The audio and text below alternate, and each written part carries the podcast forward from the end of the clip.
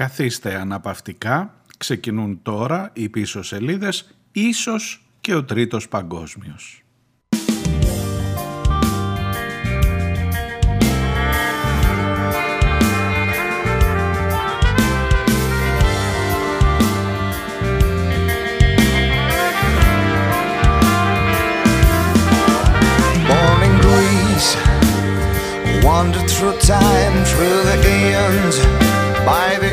Γεια σας, καλώς ήρθατε.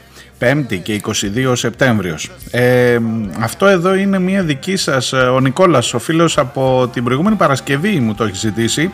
Ποιο ήταν αυτό μου λέει που τελείωσε στην προηγούμενη μέρα την εκπομπή, την Πέμπτη και ήταν ε, έτσι μια ενδιαφέρουσα διασκευή από τα λιανοχορταρούδια και δεν το πρόλαβα και λοιπά. Κόζα Μόστρα είναι αυτή που πήγανε με τον Αγάθον αν θυμάσαι στη Eurovision.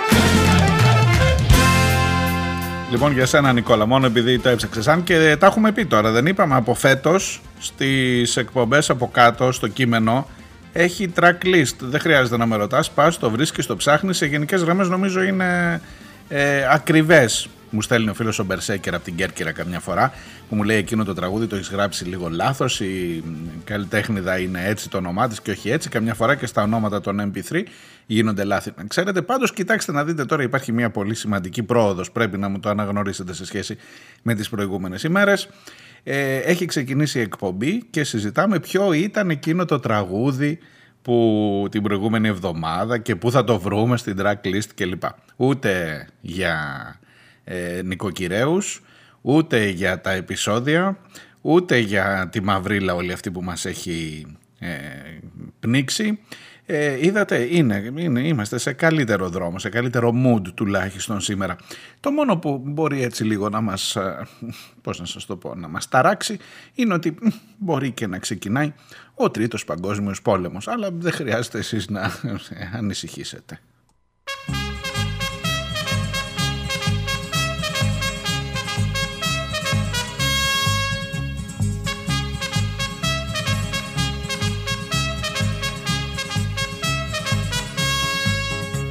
Ο Πέτρος, ο Γιώχαν και ο Φραντς σε φάμπρικα δούλευαν φτιάχνοντας τάγκς. Ο Πέτρος, ο Γιώχαν και ο Φραντς αχωριστοί γίνανε φτιάχνοντας τάγκς. Ο Πέτρος, ο Γιώχαν και ο Φραντς δουλεύαν στο Μπράουν, στον Φίσερ, στον Κράφτ ο Μπράουν, ο Φίσερ, ο Κράφτ αχωριστοί γίνανε φτιάχνοντας τραστ.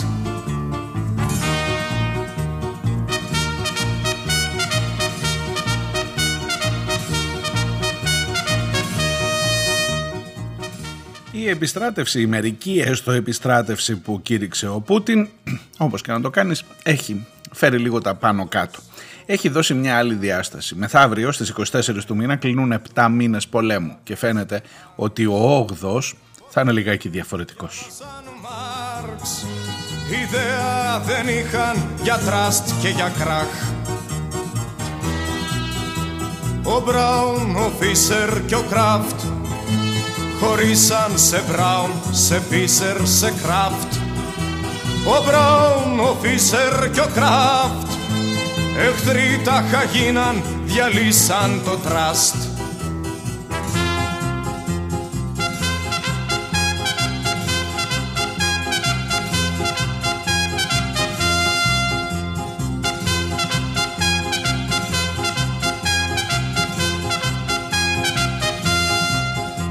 Και πριν μάθουν τι είπε ο Μάρξ Στρατιώτες τους πήραν στο πόλεμο παν Ο Πέτρος, ο Γιώχαν και ο Φραντς Σαν ήρωες έπεσαν κάτω από τα τάγκς. Ο Μπράουν, ο Φίσερ και ο Κράφτ Σκεφτήκαν και βρήκαν πως φταίει ο Μάρξ. Ο Μπράουν, ο Φίσερ και ο Κράφτ Ξανά σμίξαν πάλι και φτιάξανε τραστ. Ξανά σμίξαν πάλι και φτιάξανε τραστ Ξανά σμίξαν πάλι και φτιάξανε τραστ.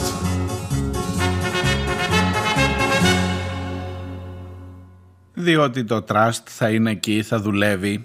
Ζω για εκείνη την ημέρα που θα ξανακάνουμε δουλειές με τον Πούτιν.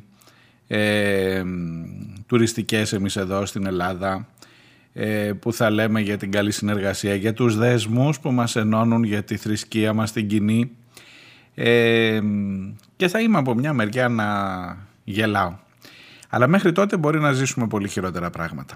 Λοιπόν, ακριβώς επειδή δεν θέλουν να τους πάρουν στρατιώτες στον πόλεμο παν και να πέσουν σαν ήρωες κάτω από τα τάγκς, οι Ρώσοι από χθες το πρωί που ο Πούτιν ανακοίνωσε την ε, μερική έστω επιστράτευση των εφέδρων όπου φύγει φύγει από την ε, Ρωσία.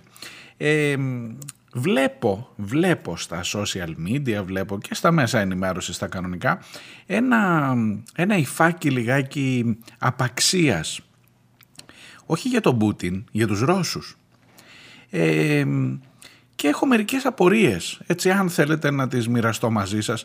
Ε, την ώρα εκεί που είναι ο Ρώσος στα σύνορα και φεύγει, καταρχάς αυτή είναι η μόνη εικόνα που παίρνεις από τη Ρωσία, να το κρατήσουμε αυτό. Γιατί από εδώ, στη Δημοκρατική Ευρώπη, των Ιωδεοδών, της, ε, πώς το λέγαμε, ρεαλιτέ, λεγκαλιτέ, ε, πώς, το, πώς είναι το σύνθημα τώρα, το ξέχασα, το γαλλικό.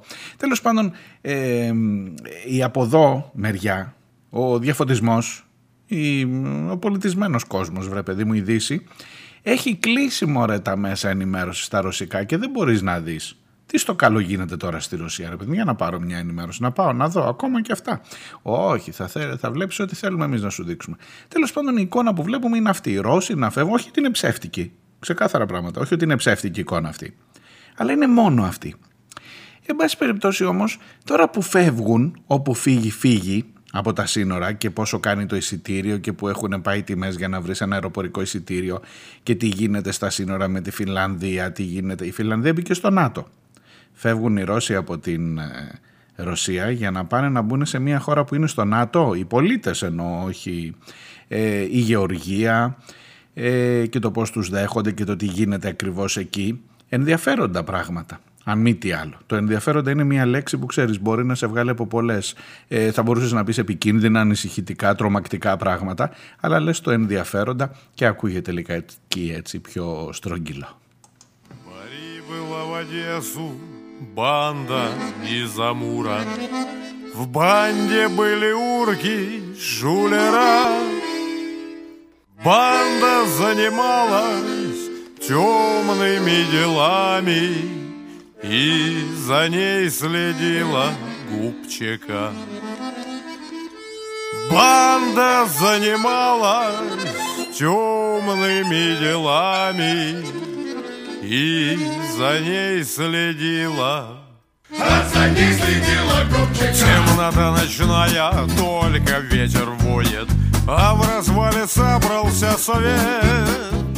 Λοιπόν, θα ήθελα να ρωτήσω τα εξής. Ε, εσύ που λίγο τώρα χλεβάζεις τον Ρώσο που φεύγει τρομαγμένος, που σου λέει εγώ είμαι ξέρω εγώ 25, 30, 40 χρονών, 50 μέχρι τα 65 λέει, ε, βεβαίως στην πρώτη της φάση η επιστράτευση δεν αφορά το σύνολο, το γενικό σύνολο του πληθυσμού. Υπάρχει εκεί μια προπαγάνδα, αλλά σε κάθε περίπτωση το γεγονός ότι ξαφνικά αυτός ο ηγέτης ε, σου ζητάει, ζητάει 300.000 άνθρωποι να πάνε στο μέτωπο να πολεμήσουν, ε, καταλαβαίνεις ότι δεν είναι και η καλύτερη κατάσταση που μπορείς να ζήσεις. Και έχεις από εδώ τον Έλληνα, καμιά φορά και τον Ελληνάρα, να λέει να ρε εσείς που δεν κάθεστε εκεί να πολεμήσετε για τον Πούτιν τώρα φεύγετε, φεύγετε από εκεί. Έχω μερικές ερωτήσεις. Όταν θα γίνει, αν γίνει χτύπα ξύλο, να το χτυπάω, χτύπα ξύλο, αν γίνει κάνα κακό εδώ, έχεις κάνα γνωστό στην Αιτζίαν τίποτα ή έστω καμιά, κανέναν που να έχει βάρκα γιατί από τη Ρωσία δεν φεύγεις με βάρκα, από την Ελλάδα φεύγεις με βάρκα να δεις τότε πώς μπαίνει ξαφνικά από τη μια μέρα στην άλλη παιδί μου πως βρίσκεσαι ξαφνικά σε μια βάρκα και να τελειώνουν λέει τα τρόφιμα και το νερό μεσοπέλαγα άστα σου λέω μη σου τύχει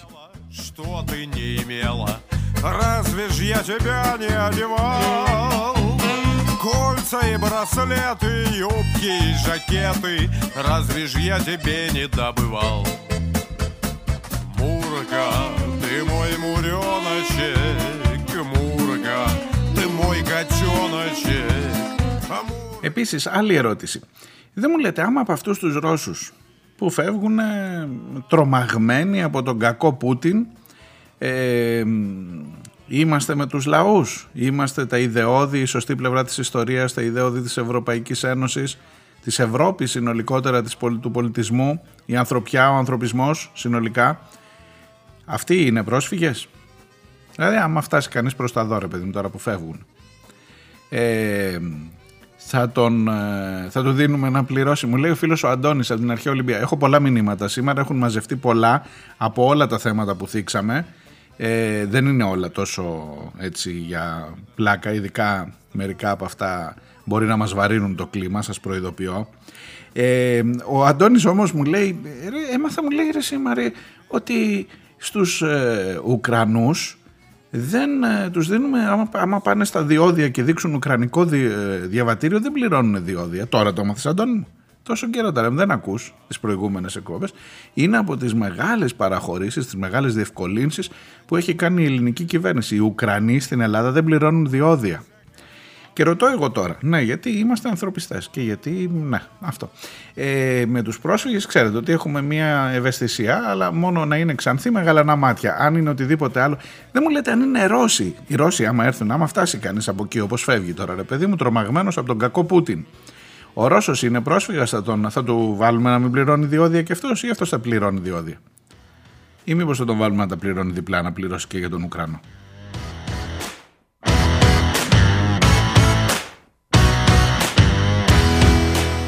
η προηγούμενη ήταν Ρώση, αυτή εδώ είναι Ουκράνη η Λος Κολοράντος.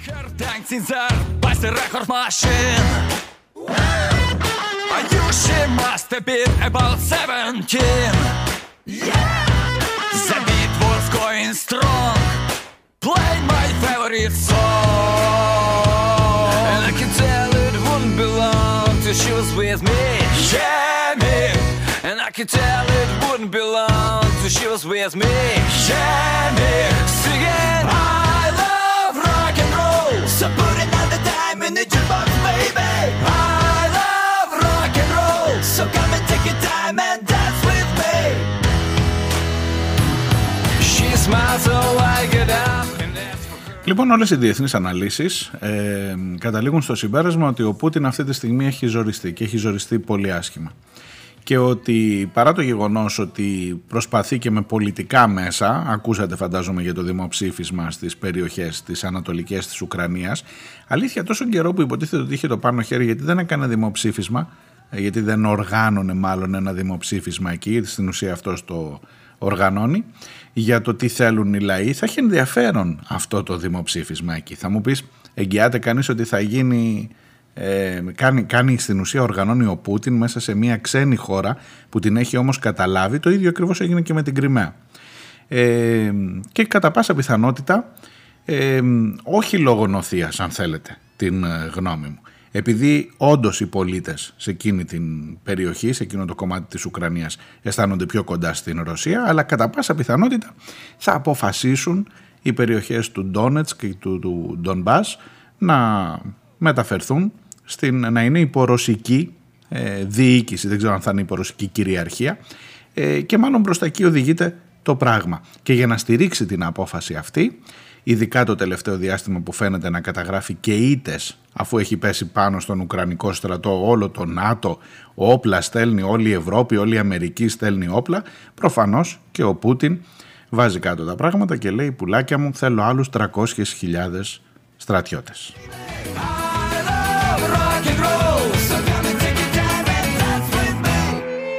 Rock and roll λέει που έχει να γίνει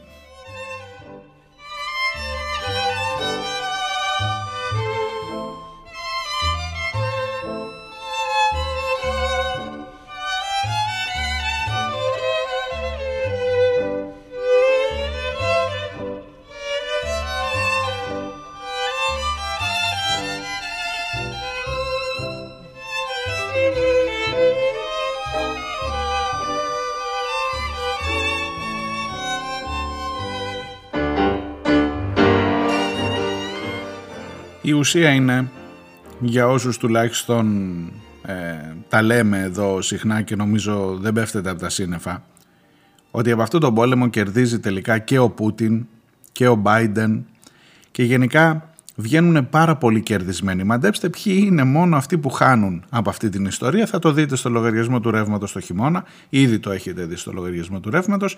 Κάτι θα σας ψηλοδώσει ως κρέκας εκεί με κάτι επιδοτησούλες, κάτι τέτοια. Αλλά θα κερδίζει αυτός που πρέπει και θα χάνει, θα χάνουν εκείνοι που πρέπει.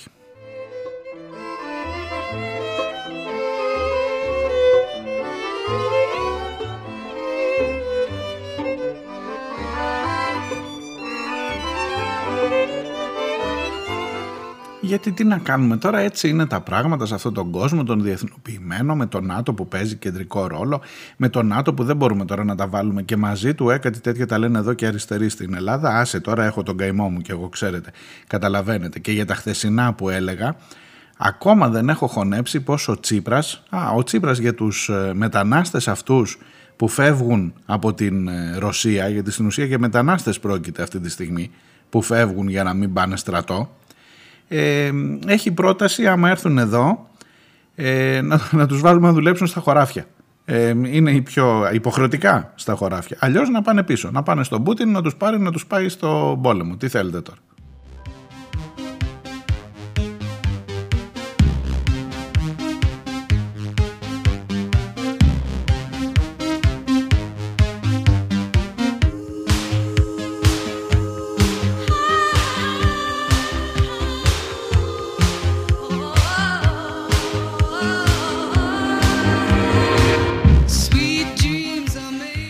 Δες το λίγο ανάποδα. Είναι καλό καμιά φορά, έτσι νομίζω δικαιώνω και τον τίτλο της εκπομπής, να βλέπουμε ανάποδα τα πράγματα. Από πίσω προς τα μπρος. Ε, δες το λίγο, βάλε τον εαυτό σου. Στο σενάριο εκείνο που λέγαμε ότι ρε παιδί μου τώρα με όλη αυτή την αναμπουμπούλα πες ότι ξαφνικά του έρχεται και του Ερντογάν, κάνει και ένα τέτοιο, σου λέει τώρα πάνω που είναι ε, ο χαμός, κάτσε να δω τι μπορώ και εγώ να πάρω. Δεν το αποκλείς, όλοι, όλοι γι' αυτό συζητάνε, να μην σου πω ότι κάποιοι το εύχονται για να ανάψουν λίγο τα αίματα και να πουληθούν και μερικά όπλα παραπάνω γιατί πρέπει και να χαλάνε, πρέπει μερικά να πέφτουν, να, να χρειάζεται να τα ανανεώσουμε. Αν λοιπόν γίνει ένα τέτοιο, είσαι ρε παιδί μου Σιριζέος. Όχι θέλω να το δεις λίγο το σενάριο ακόμα και να μην είσαι. Ειδικά όμως αν είσαι βάλε τον εαυτό σου εκεί.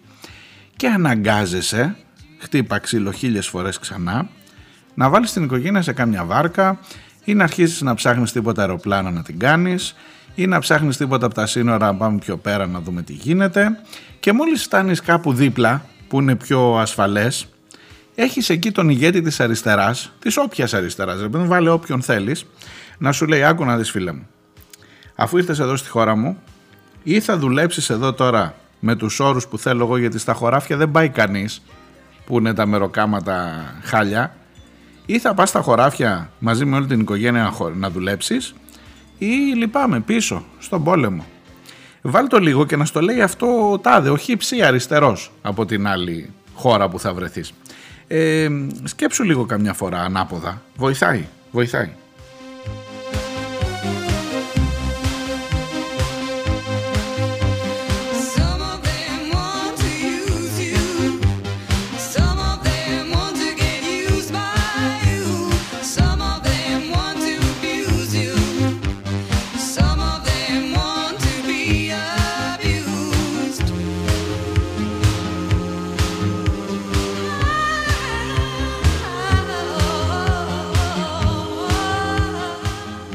Και μόνο η ανακοίνωση για την ε, μερική επιστράτευση εκτός από τον πανικό που προκάλεσε στη Ρωσία προκάλεσε και ε, τον πανικό στις ε, ηγέτιδες δυνάμεις της Ευρωπαϊκής Ένωσης και συνεδριάζουν εκτάκτος οι ηγέτες μας. Τις επόμενες ημέρες θα γίνει και του Συμβουλίου Υπουργών Εξωτερικών και ενδεχομένως και η Σύνοδος του Ευρωπαϊκό Συμβούλιο, η Σύνοδος Κορυφής.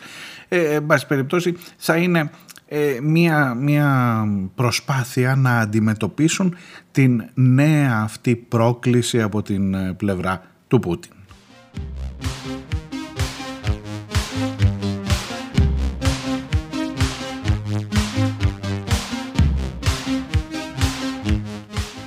Και αν δεν καταλαβαίνετε τι σημαίνει αυτό, το προσπάθεια να αντιμετωπίσουν κλπ. σημαίνει νέες κυρώσεις. Τις οποίες κυρώσεις τις έχουν επιβάλει μέχρι τώρα στον Πούτιν. Δεν έχει δρώσει και πολύ το αυτί του. Κερδισμένος βγαίνει από τον πόλεμο, ακόμα και με την αύξηση των τιμών του αερίου παγκοσμίως. Και αν δεν το πουλάει σε σένα, το πουλάει αλλού, μην ανησυχείτε καθόλου.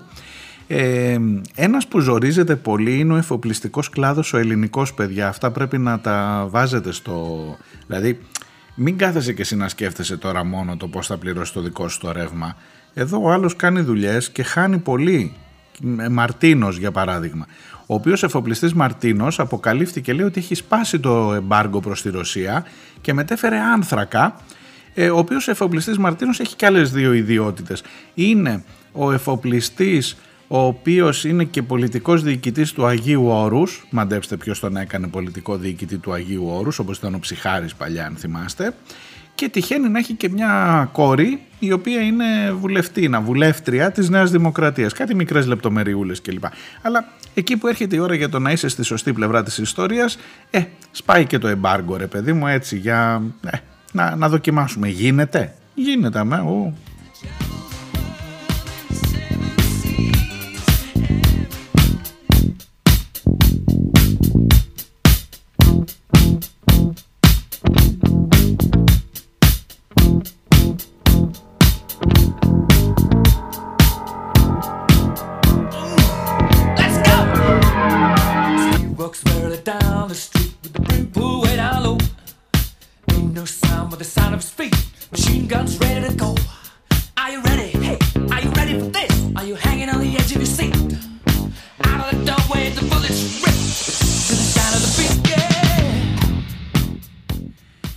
με, για πότε αλλάζουν τα πράγματα, για πότε μπορεί να βρεθείς εξαιτίας του πολέμου, είτε με τα μπογαλάκια σου στην πλάτη να ψάχνεις καλύτερη μοίρα ή στον ήλιο μοίρα γενικότερα μαζί με τα, με τα παιδάκια σου, είτε από την άλλη πλευρά εξαιτίας του πολέμου πάλι να βρεθείς με τεράστια κέρδη αν είσαι για παράδειγμα οι εταιρείες υπάροχοι ηλεκτρικής ενέργειας, ε, υπερκέρδη από το πουθενά ή αν είσαι εφοπλιστής που παρά τις ε, ε κυρώσεις ε, ειδικά οι Έλληνες εφοπλιστές έχουν καταφέρει να αυξήσουν από το 33 λέει έχουμε πάει στο 45 κοντεύουμε το μισό πετρέλαιο το ρωσικό να το μεταφέρουμε εμείς οι ελληνικές ε, πλειοκτήτριες εταιρείες. Και μπράβο μας δηλαδή, διότι κάθε πόλεμος είναι και μία ευκαιρία.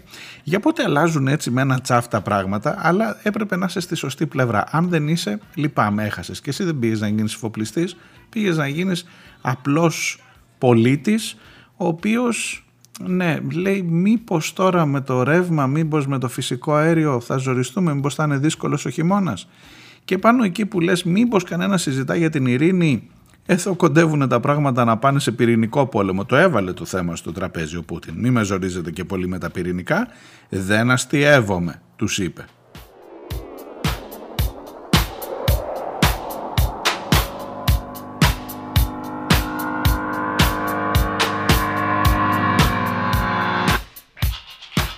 Υπέροχα, ε. Υπέροχα περνάμε. Δεν σας είπα αυτή θα είναι μια πιο χαρούμενη, πιο αισιόδοξη εκπομπή από τις προηγούμενες; Υπέροχα. Διάλειμμα και έρχομαι να σας πω ακόμα χειρότερα μετά.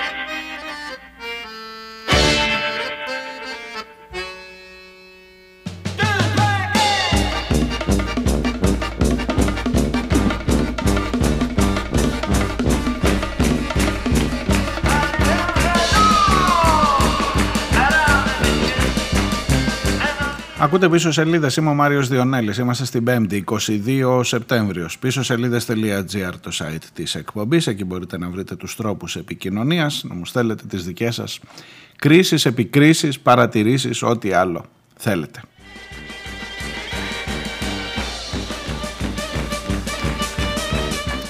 Και εκεί κυρίως στα δικά σας μηνύματα που έχουν ήδη μαζευτεί πολλά με τόσα πολλά και τόσο βαριά θέματα της προηγούμενης, ε, των προηγούμενων ημερών. Όχι ότι ξαφνικά ε, ελάφρυναν τα θέματα. Απλά ξέρεις καμιά φορά ρε παιδί μου λες ας κοιτάξω λίγο πιο πέρα, πιο μακριά. Να για σήμερα το δελτίο Θιέλης κοιτάει λίγο πιο έξω από τα δικά μας εδώ. Όχι ότι δεν σε αφορούν, δεν σε αφορά το τι γίνεται στη Ρωσία. Δεν τι γίνεται στο Ιράν, για παράδειγμα. Εκεί ε, υπάρχει ένα όνομα, το όνομα που πρέπει να θυμηθείς, να κρατήσεις κάπου, είναι το Μάχσα Αμινή. Είναι μια γυναίκα, μια νέα γυναίκα, 22 ετών, η οποία υπέπεσε σε έλεγχο από την αστυνομία ηθών. Υπάρχει τέτοια στο Ιράν, αστυνομία ηθών, διότι παραβίασε τον ενδυματολογικό κώδικα. Δεν φορούσε μαντίλα και δεν φορούσε μάλλον στενά ε, φαρδιά ρούχα που να μην περιγράφουν τις καμπύλες του σώματός της. Και αυτό ήταν αρκετό καταρχάς για να συλληφθεί, αλλά από ό,τι φαίνεται ήταν αρκετό και για να πεθάνει, καθώς τρεις μέρες μετά την σύλληψή της φαίνεται να βρέθηκε ξαφνικά σε κόμμα. Η κυβέρνηση ισχυρίζεται ότι είχε προβλήματα υγείας η αντιπολίτευση και τα κινήματα που είναι στους δρόμους αυτές τις μέρες ισχυρίζονται ότι δέχτηκε πάρα πολύ σοβαρά χτυπήματα στο σώμα της και στο κεφάλι και από αυτά πέθανε και για να μην σας τα πολυλογώ το Ιράν καίγεται αυτές τις μέρες.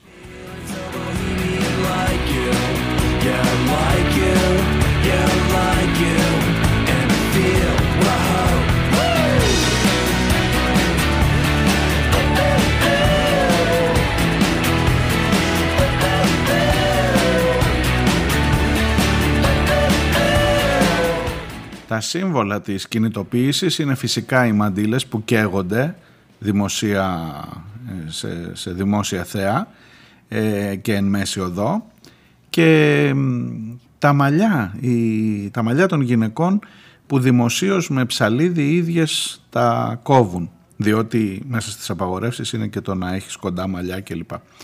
Ε, ξέρω ότι πολύ επιδερμικά το πιάνω το θέμα για σήμερα εκείνο που θέλω έτσι λίγο για να το φέρω στα δικά μας είναι κάτι που εμένα με τρομάζει. Και αυτό που με τρομάζει είναι ότι σε όλες τις περιόδους της ιστορίας, σε όλες τις φάσεις της ιστορίας, ίσως να είναι και νομοτέλεια, δεν ξέρω, χρειάζεται να υπάρχει ένας νεκρός για να πάνε τα πράγματα πιο πέρα. Τώρα είναι η μάχσα, μάχσα αμυνή. Άλλες φορές μπορεί να ήταν ο Παύλος, άλλες φορές μπορεί να ήταν ο Αλέξης, άλλες φορές μπορεί να αναζητήσαμε ε, χθες ήταν τα τέσσερα χρόνια από τη δολοφονία του Ζακ μια πάρα πολύ μεγάλη διαδήλωση στην Αθήνα και σε άλλες περιοχές. Ε, ίσως να μπορούσαμε να φτάσουμε κάπου που να γίνονται οι επαναστάσεις ή εν πάση περιπτώσει να, να κινητοποιούνται οι δυνάμεις της κοινωνίας χωρίς να υπάρχει ένας νεκρός. Ε, απ' την άλλη ίσως και να είναι νομοτέλεια. Φιλοσοφώ πάλι θα μου πείτε, σκέφτομαι φωναχτά. Το σταματώ μέχρι εδώ.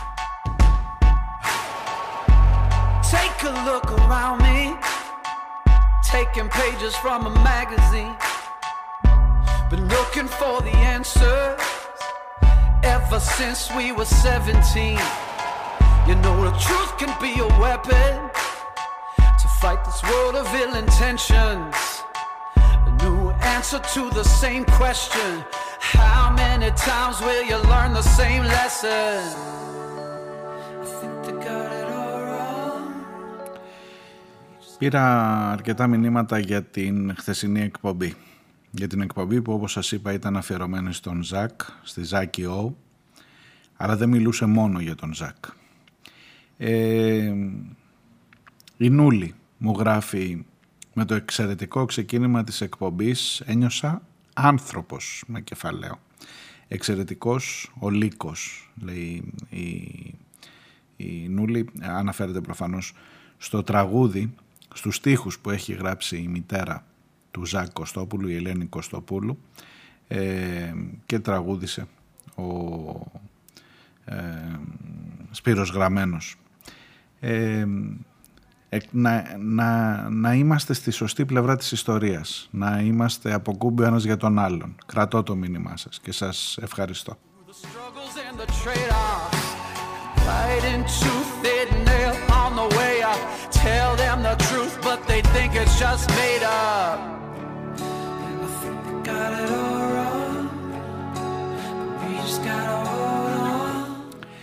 Η φίλη η Ντίνα Πραγματικά δεν ξέρω τι να πω για τις τελευταίες εξελίξεις. Η κατάδια της πολιτικής ζωής και η νεοφιλελεύθερη πολιτική θα βαθαίνει όσο θα πλησιάζουμε στις εκλογές. Γιατί αυτοί θα θέλουν να κρατηθούν στην εξουσία πάση θυσία και να φάνε όσο το δυνατόν περισσότερο.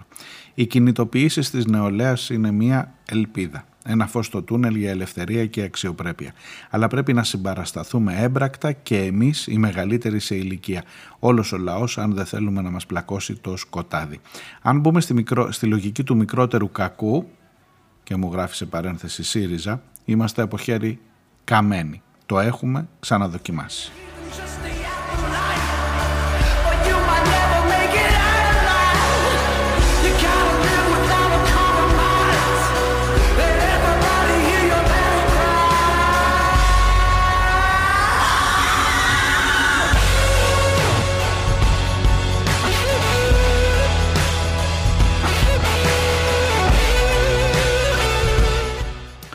Η Ειρήνη από την ε, Βρετανία μου γράφει «Έρε τραγουδάρες χθες και σήμερα. Τέτοια τραγούδια οι Άγγλοι δεν έχουν, έχουν όμως νοικοκυρέους και πολλούς».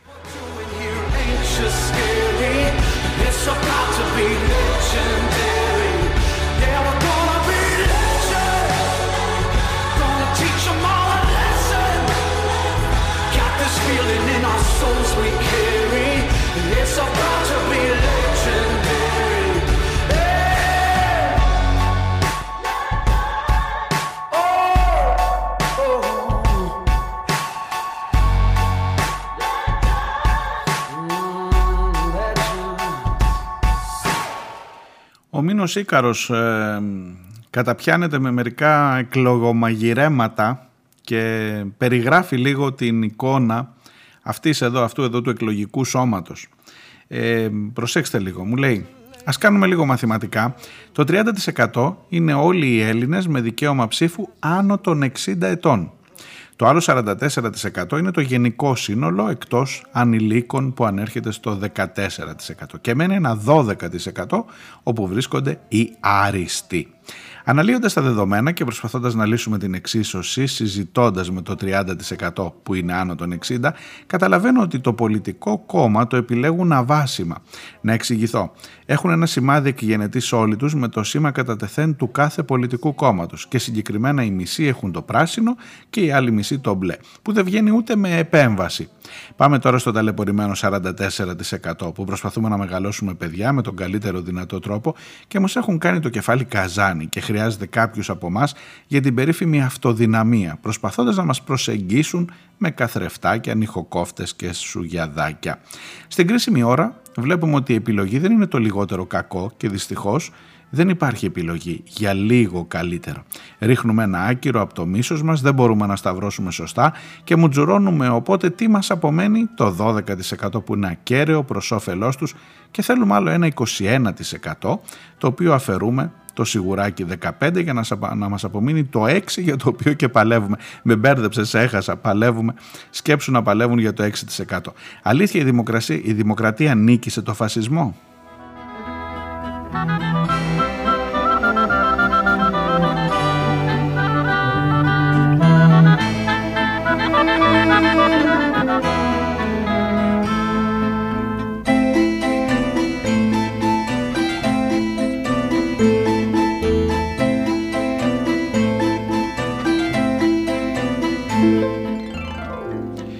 Αγαπητέ μήνυμα νομίζω δεν είναι μόνο ηλικιακά ε, ο διαχωρισμός ή ότι κατά ανάγκη συνεπάγεται ότι η ηλικία ταυτίζεται με συγκεκριμένες πολιτικές ε, επιλογές.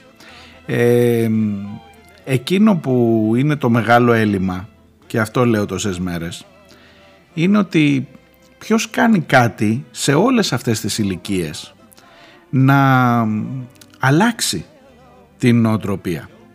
Ναι, η νοοτροπία αυτή του νοικοκυρέου υπάρχει, είναι ριζωμένη, τα έλεγα και χθες. 200 χρόνια με αυτήν μεγαλώσαμε. Από την ώρα που αρχίσαμε να παίρνουμε το πρώτο δάνειο για να υπάρξει το ελληνικό κράτος. Θα έχει πει ο Ραφαηλίδης αυτά, αν σας ενδιαφέρει. Εκείνο το ιστορία κομικοτραγική του ελληνικού κράτους είναι, νομίζω, από τα πιο σημαντικά βιβλία θα έπρεπε να διδάσκεται στην, ε, στα σχολεία. Λοιπόν, ποιος κάνει κάτι για να το αλλάξει αυτό; Και βέβαια όχι από μια μέρα στην άλλη. Ποιος είναι αυτός που βάζει μερικές βάσεις κάτω να πούμε, να συζητήσουμε τα πολύ συγκεκριμένα πράγματα; Ε, τι να πεις τώρα, ποιος βάζει, ποιος, ποιος κάνει μια προσπάθεια; Μάλλον κάνει πολύ σοβαρές προσπάθειες, τουλάχιστον η αριστερά, να αλλάξει αυτή για να μοιάσει στους νοικοκυρέους. Και να πει ότι, ε, τώρα μην το κουράζω, το όπα το ξανάπα, καταλάβατε νομίζω. Να πει ή θα είστε εδώ να δουλεύετε εκεί που θέλουμε εμείς, εκεί που δεν πάει κανένας ή να σκοθείτε να φύγετε. Από αριστερά στόματα βγαίνουν αυτά. Ε, ξέρεις ποιος αλλάζει τον κόσμο; Και για να είμαστε τίμοι μεταξύ μας. Αυτός που αλλάζει το κοινό και που προσπαθεί να διαμορφώσει μια αισθητική είναι ο Μητσοτάκης παιδιά. Είναι ο Μητσοτάκης πηγαίνοντας στα χαζό ραδιόφωνα μιλώντας για τις πριγκίπισσες της Disney, συναντώντας έναν ταξιτζή στη Νέα Υόρκη, στην ουσία σου δημιουργεί, σου φτιάχνει ένα υπόβαθρο, ακόμα και έτσι να δούλευες ως αριστερά, ούτε και αυτό δεν κάνεις. Σου δημιουργεί από την άλλη πλευρά ένα υπόβαθρο μελετημένο, ε, οργανωμένο από image makers, από από βρήκε ξαφνικά έναν ταξιτζή που του είπε τι γίνεται ρε μεγάλε; Ε, ένας χαρούμενος ταξιτζής στη Νέα Υόρκη, Έλληνας, που έπεσε όλος τυχαίως πάνω στον Έλληνα Πρωθυπουργό, ο οποίος όλος τυχαίως περπατούσε να πάει στη συνέλευση του ΟΗΕ με κάμερες ακολουθούμενος από το γραφείο τύπου. Είναι αυτοί τώρα έχουν μια κάμερα ανοιχτή και γράφουν κάθε βήμα του Μητσοτάκη. Στην τουαλέτα να πάει γράφουν αυτοί. Γυρίζουν ντοκιμαντέρ τη ζωή του και κάπου εκεί βρέθηκε και ο ταξιτζής. Όλος τυχαίως πίσω από τον ταξιτζή δεν υπάρχει κανένας να κορνάρει και να πει άντε τώρα με τον αυτόν τον χαιρέτησες, πάμε παρακάτω να πάμε στη δουλειά μας. Και όλος τυχαίως είναι ένα υπέροχο σκηνικό. Αυτό αλλάζει. Αυτό αλλάζει γιατί σιγά σιγά στη μία θα έρθει αυτό, την άλλη θα έρθει ο καουμπόι στον Θεσσαλικό κάμπο που του έλεγε Ε, τι εσύ τι κάνεις, εγώ είμαι με τον πατέρας. Ε, η άλλη που του είπε την κόμενος είσαι. Και σιγά σιγά θα περάσει και για γκόμενος ρε Έτσι αλλάζει. Δυστυχώς. Και αφού δεν έχεις κανένα αντίπαλο δέος, αφού δεν έχεις κάποιον να βάλει κάτω, να μου πεις τι να κάνει κατήχηση στον κόσμο, καμιά φορά μπορεί και να χρειάζεται και αυτό ρε χάμωτο.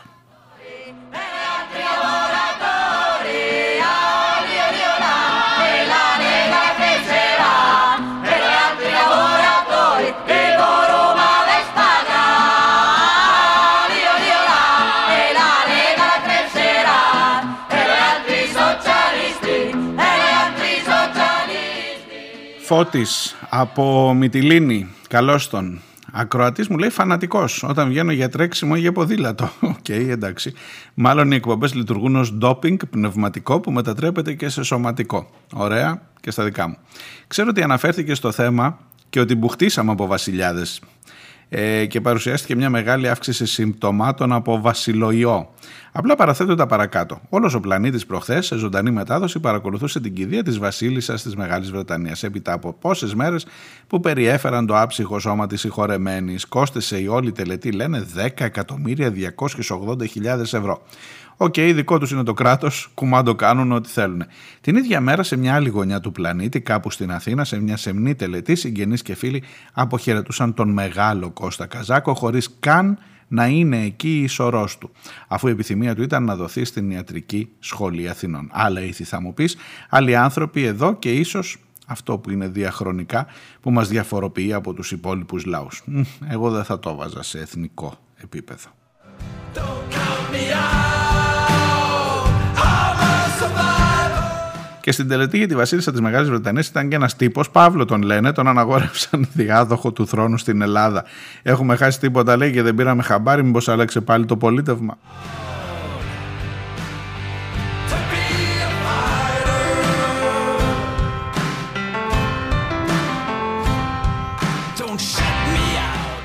Για το μεγαλείο του Κώστα Καζάκου νομίζω δεν χρειάζεται να μιλήσω εγώ, αλλά και η πράξη του αυτή η τελευταία να δωρήσει το σώμα του στην ιατρική σχολή ε, δείχνει το μεγαλείο του ανθρώπου θα σας έλεγα και δεν θα το έβαζα καν ε, ενώ είναι βαθύτατα πολιτικό ζήτημα στον άξονα αριστερά-δεξιά. Δηλαδή δεν είναι οι δεξιοί που κάνουν ένα σώμα, ένα, τι να πω τώρα, ένα σκήνομα ε, που το αγιοποιούν και το μεταφέρουν σε όλη τη Βρετανία και το προσκυνάνε. Ενώ οι αριστεροί σαν τον Καζάκο κάνουν το ανάποδο. Ε, λίγο να σκεφτείτε από την άλλη πλευρά να δείτε πόσα τα ρηχευμένα σκηνώματα υπάρχουν κομμουνιστών ηγετών ανά τον πλανήτη ακόμα ενώ υπάρχουν θα δείτε ότι και στην αριστερά δόξα τω Θεώ ε, η δόξα εν πάση περιπτώσει όπου πιστεύει ο καθένας ε, το ιεροποιούν το σώμα και το προσκυνούν. Άρα λοιπόν μάλλον θα μείνουμε στα πρόσωπα. Ειδικά σε αυτά τα δύο τα πρόσωπα, στον Καζάκο και στην Ελισάβετ, ε, που τα έφερε έτσι η μέρα, η, η μοίρα να κυδευτούν την ίδια μέρα. Ε, και είχαν και το κοινό ότι διάλεξαν και οι ίδιοι πώς θα είναι ο αποχαιρετισμός τους και τι θα γίνει με το σώμα τους. Ε, οπότε δίπλα, δίπλα συγκρίνεται ανθρώπους. Ούτε έθνη Ελλήνων και Βρετανών, ούτε πολιτικές ε, πεπιθήσεις θα έλεγα εγώ. when I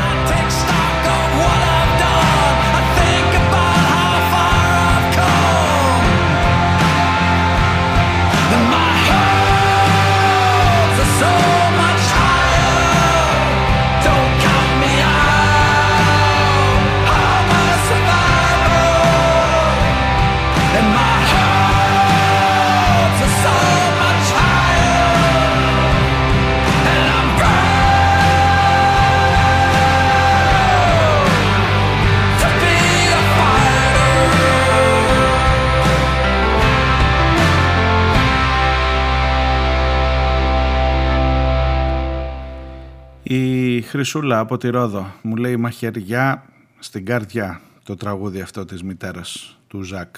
Ε, μαζί με τον Ζακ τότε μαχαιρωθήκαμε πάρα πολύ.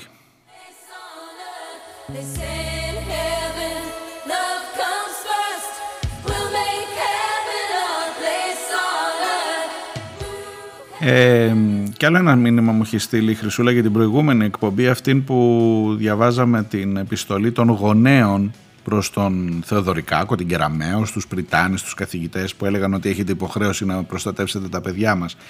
Ε, ένιωσα τόση θλίψη και θυμό ταυτόχρονα να παρακαλάμε για θέματα που σε μια δημοκρατία θα έπρεπε να είναι αυτονόητα, να παρακαλάμε για την ασφάλειά μας, για την ασφάλεια των παιδιών μας. Δεν έχω ενθαρρυντικά λόγια, αν και είμαι από τη φύση μου αισιόδοξος άνθρωπος.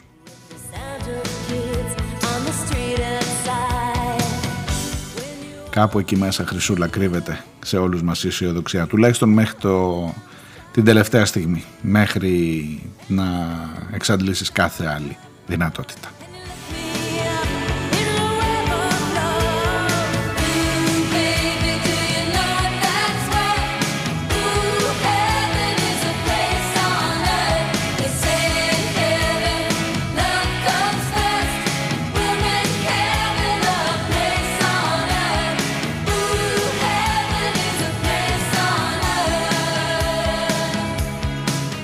Φίλος ο Ηρακλής, ο Αντωνογιαννάκης, ε, με σπουδαία ποιητικά ε, τεκμήρια, με αυτόν τον τρόπο στέκεται στο θέμα ε, σας διαβάζω από ένα μεγάλο ποίημα που μου έστειλε κάποιες στροφές. Πάντα σιωπούσα και απέστρεφα το βλέμμα μου, ένας καλός νοικοκυρέος δίχως άλλο, ιδανικός της εξουσίας και στα φέντη μου, πάντα πιστός των καναλιών ο παπαγάλος.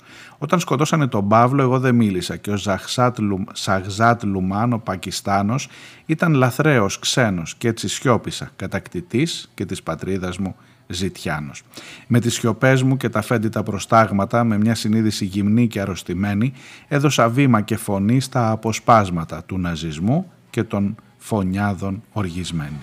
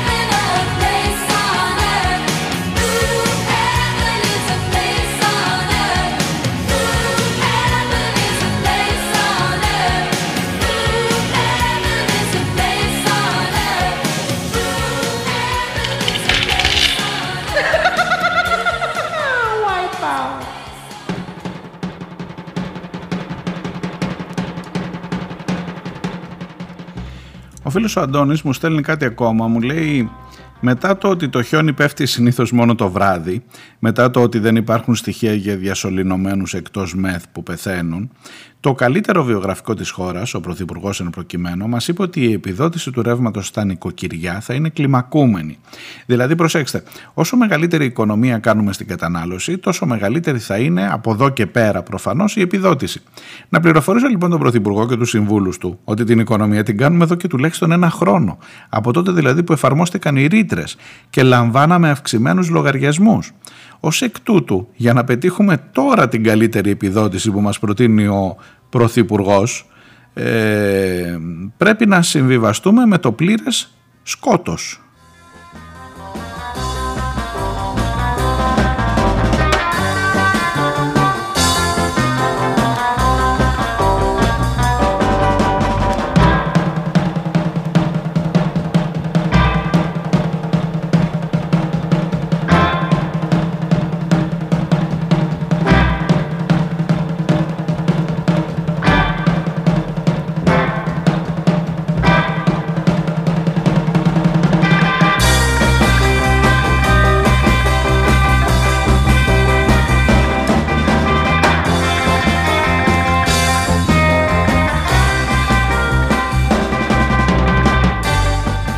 Το τελευταίο μισό λεπτάκι να σας πω ότι το Πανεπιστήμιο Κρήτης, το Τμήμα Ιστορίας και Αρχαιολογίας έχει βγάλει μια εξαιρετική ανακοίνωση, ένα ψήφισμα που λέει μερικά αυτονόητα πράγματα ότι κοιτάξτε να δείτε αυτά που κάνει η Μενδώνη με τις 161 αρχαιότητες της συλλογής Στέρν είναι καινοφανείς πρακτικές ε, μεταστρέφουν την ως τώρα πολιτική για τα προϊόντα αρχαιοκαπηλείας, είναι η οικειοθελής απεμπόληση της διεκδίκησης δια της νομικής οδού που θα μπορούσε να κάνει η χώρα μας, είναι συντριπτικά υπέρ του ιδιώτη ο συνολικός απολογισμός, είναι ένα επικίνδυνο προηγούμενο για το ελληνικό κράτος και άλλα και άλλα και άλλα και άλλα. Και τους περνάει η Γενναίες 14 σε μια υψηλών τόνων. Ε, επιστολή, ψήφισμα ε, προς την κυρία Μενδώνη, αλλά τώρα να σας πω και εγώ μου το στείλανε χθες, το δημοσίευσα, σας το λέω και εσάς τώρα έτσι τουλάχιστον διαγώνια, αναζητήστε το αν θέλετε, αλλά στο τέλος τέλος τι να πούνε, τι να ξέρουν τώρα μωρέ οι αρχαιολόγοι για τα αρχαία; Αφού τα λέει, αφού η Μενδώνη συμφωνεί. Ο Στέρν που είναι δικά του συμφωνεί. Ε, το ιδιωτικό μουσείο που θα στεγαστούν εδώ συμφωνεί. Τα μέσα ενημέρωσης της λίστας Πέτσα συμφωνούν. Τι να μας πούν οι αρχαιολόγοι τώρα, τι να ξέρουν και οι αρχαιολόγοι; Θέλετε τους αρχαιολόγους για να μιλήσουν; Άντε τώρα. Αντίο. Θα τα πούμε αύριο την ίδια ώρα. Να προσέχετε. Γεια χαρά. Baby,